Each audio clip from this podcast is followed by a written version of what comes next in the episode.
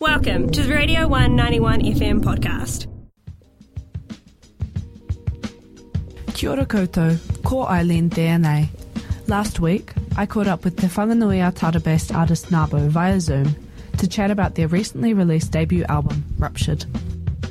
Today I am joined via Zoom by Taranaki A Young Grace, aka Nabo, and you are a classically trained musician. You studied jazz at the University of Otago, you've um, University of Auckland, and you've played with numerous bands over the years. This solo endeavor, Nabo, has the most wonderful story behind it. I almost want to call it like a lore. Um, could you talk us through that and how that narrative came to you?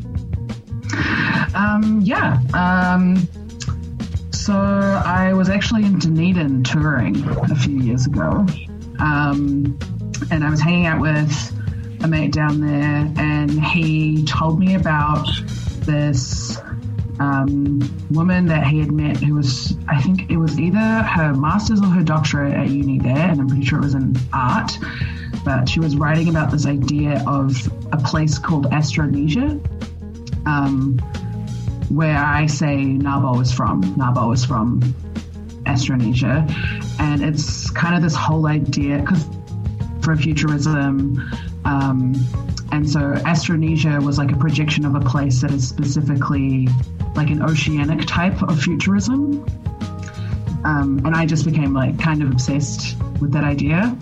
Um, and so I really wanted to kind of gear my own art practice or music making towards that, um, especially because um, uh, there's this quote from Moana Jackson, and it's that uh, I don't remember the exact quote, but it's along the lines of like the greatest disservice colonization has done to our people is rob us of our ability to ability to dream. Um, and so I kind of like the idea of having my music making practice be revolutionary in that kind of way. I'm always writing from kind of a dream space.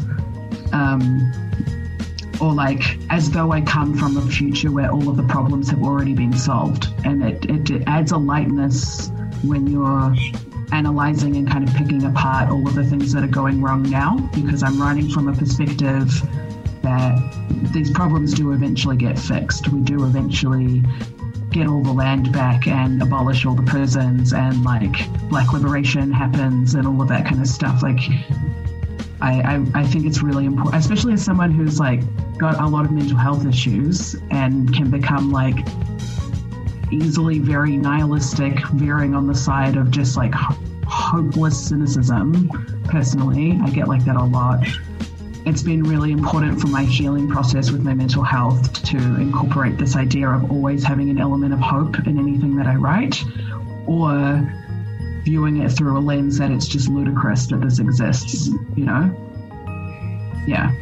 Yeah, um, because the album, whilst dealing with these really heavy topics, you know, particularly colonization and its ongoing consequences musically, I was listening to it and these tracks, they're so easy to listen to. They're bubbly, they're funky. Some of them have got this like ASMR aspect, the running water and bird song and what's in a name. And then there's this like PC music type thing going on, the automated um, voices like on download. So what, what influences that sound, but also the contrast between that sound and this quite heavy um, lyrical content? I think um, the whole like it's it, it kind of all ties in together. Like the having a character to perform as Nabo um, is deeply tied to the fact that I was a theatre kid in in high school, which is like a little bit embarrassing, but whatever. I'm embracing it. It's given me some handy techniques in terms of performing. But in that time in high school, um, we did a lot of we studied Brecht. Um, Bertolt Brecht, who's a playwright, um, he wrote the Threepenny Opera, which the song Mack the Knife comes from. And so that song, it's like really upbeat, you know, when the shark bites with his teeth, dear. And it's about a like serial homicidal maniac, you know, like it's, and so, and he was kind of a pioneer in this idea of ju- like ha- juxtaposing really, really dark lyrical content or really, really um, intense political content with upbeat, catchy tunes. as a technique to kind of like, you know, the audiences would leave these plays and be like humming these songs in their heads and like they wouldn't unpack until later that they're humming a song about a homicidal maniac, you know? And so that's kind of part of it is to like make music that's a little bit of an earworm, you know, kind of get stuck in people's heads or like makes people feel like they need they want to dance around and then next minute they realize they're dancing along to a song about like death and destruction, you know? No, I think that's that's fascinating. And the album is also heavily influenced by politics, from the backstory of Nabo to the lyrics. Um, and you're open about the influence of your leftist politics on your music. Can you speak to this a bit? Um, I think it's just like, you know, I, I, everyone, for the most part, I think, uh, writes what they know and writes what they believe in. And these are just things that I believe in. So, despite performing as a character, I definitely write everything from a very personal place. And I don't think, like, I, I don't think I could make music that wasn't politically charged in this kind of a way and have it feel like I was the one making the music or that I was doing it for myself. Um, yeah, it's kind of just been like a natural thing because the stuff that I think about, the stuff that I talk about, it, it's all that, you know. Like most of this, most of the lyrics, where they they seem really intense. They seem like, and I, I mean, I guess like a lot of people will probably say that I'm like maybe like a radical or whatever, but like in day to day, like I talk about this stuff in just like regular conversation with my mates. Like no one would bat an eyelid if in my circles if you said any of the things that I say in my lyrics, but I think it's just the context of it makes it much more hard hitting. Um, yeah, that's probably it. Yeah. Um, do you think it's possible for artists to separate themselves from politics, or will there always be that uh, of what's going on in the world uh, present in art? I mean, I think I think apoliticism is a privilege you know i feel like if you can choose to tap out of certain issues that shows that you have privilege in that sphere um, and that's like fine. Like it, you know privilege is no one's fault but i think it is quite telling when an artist doesn't comment or doesn't write about or whatever you know? I think as people we ex- like existing in a, any space with a government even with not and, and, existing in this world because we're also it's so globalized and everything's all connected is political especially if you exist in a marginalized body um, or have any kind of identity intersections that would you know cause some form of oppression it's impossible to be fully purely apolitical. Even saying you're political you're apolitical is in itself kind of political you know? Um, and so for me personally, I think it is possible for artists to separate themselves from a political context, but I think it it has to be deliberate. It takes like quite a lot to remove yourself from that space. Yeah. Yeah. Um, now, most of this debut album, Ruptured, was recorded in a home studio during last year's level four lockdown. And lockdowns we've seen in the pandemic in general create this really tumultuous time for artists because this amazing music comes out of it but travel restrictions make it really hard to tour and promote music. So, can you speak about the process of creating an album during a level four lockdown? Um, honestly, it was just something to do, you know. Um, I've I haven't had like a regular job or whatever in like years and years and years. I've been like vaguely working in the music industry for about ten years at this point. Um, so I was kind of already used to this like remote working slash like being at home, having to organize my own time. Like I was basically already working from home before the lockdown happened. Um, so really being locked down just like removed any like outside distractions, I guess.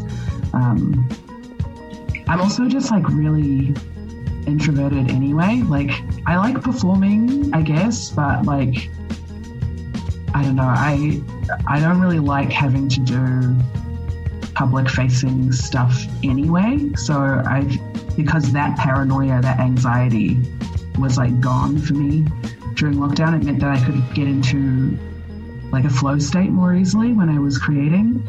Um, and yeah, so I just like dedicated the lockdown time to try and like hone my Ableton skills and then birthed an album because of it. Now, awesome. And you say last lockdown, uh, when you weren't working on Ruptured, you played a lot of Sims 4 and binge watched cartoons. How have you been taking time for yourself this lockdown? Because I have been racking up the Sims screen time. I was reading that artist brief and I was like, ah, yes, me too. yeah, I was like, I'm not okay. So, I, I mean, this lockdown has been very different. I've been writing new music. Um, I have been binge watching a lot of TV as well, but actually nowhere near as much as I was in the um, March 2020 lockdown. Um, I think because of like releasing an album during this lockdown, I've had a whole bunch of kind of admin stuff to do around that. So I've been keeping busy anyway. Um, but yeah, really just focusing on new music this time around and trying to streamline my production and like composition process. Awesome. Um, what's coming up for you once we get back to some sense of normalcy? I know you're based in Te Whanganui-a-Tara, so thankfully away from the hotspot, but what's on the calendar? Um, honestly, nothing. I like stopped saying yes to gigs about a month ago. I have a DJ gig coming up in October, end of October.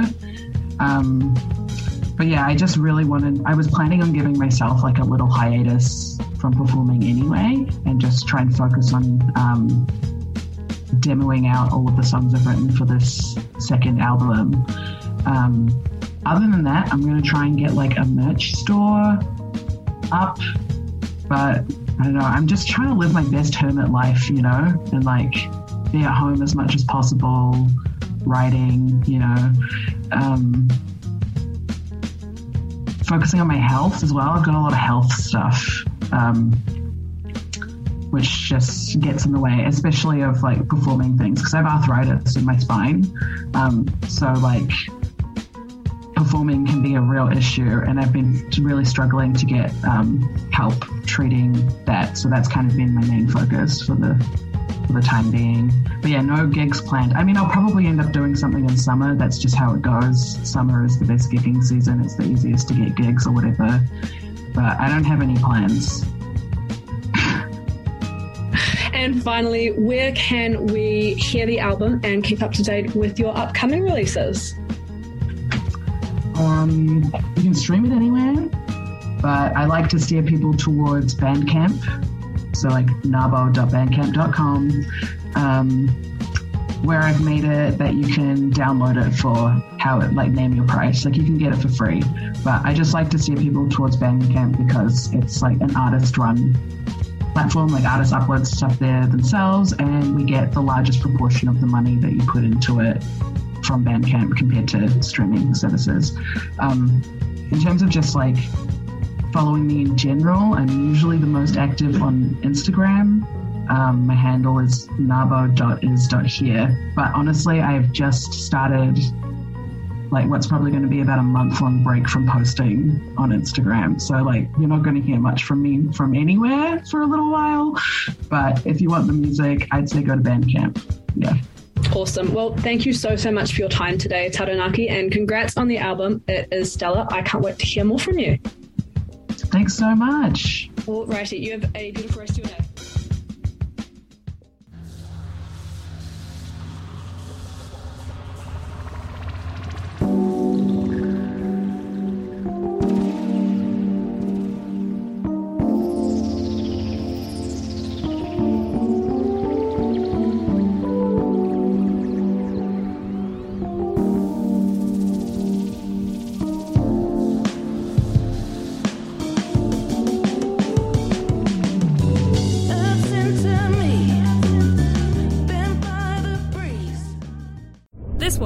Radio 191 FM podcast. All of our content lives online at r1.co.nz.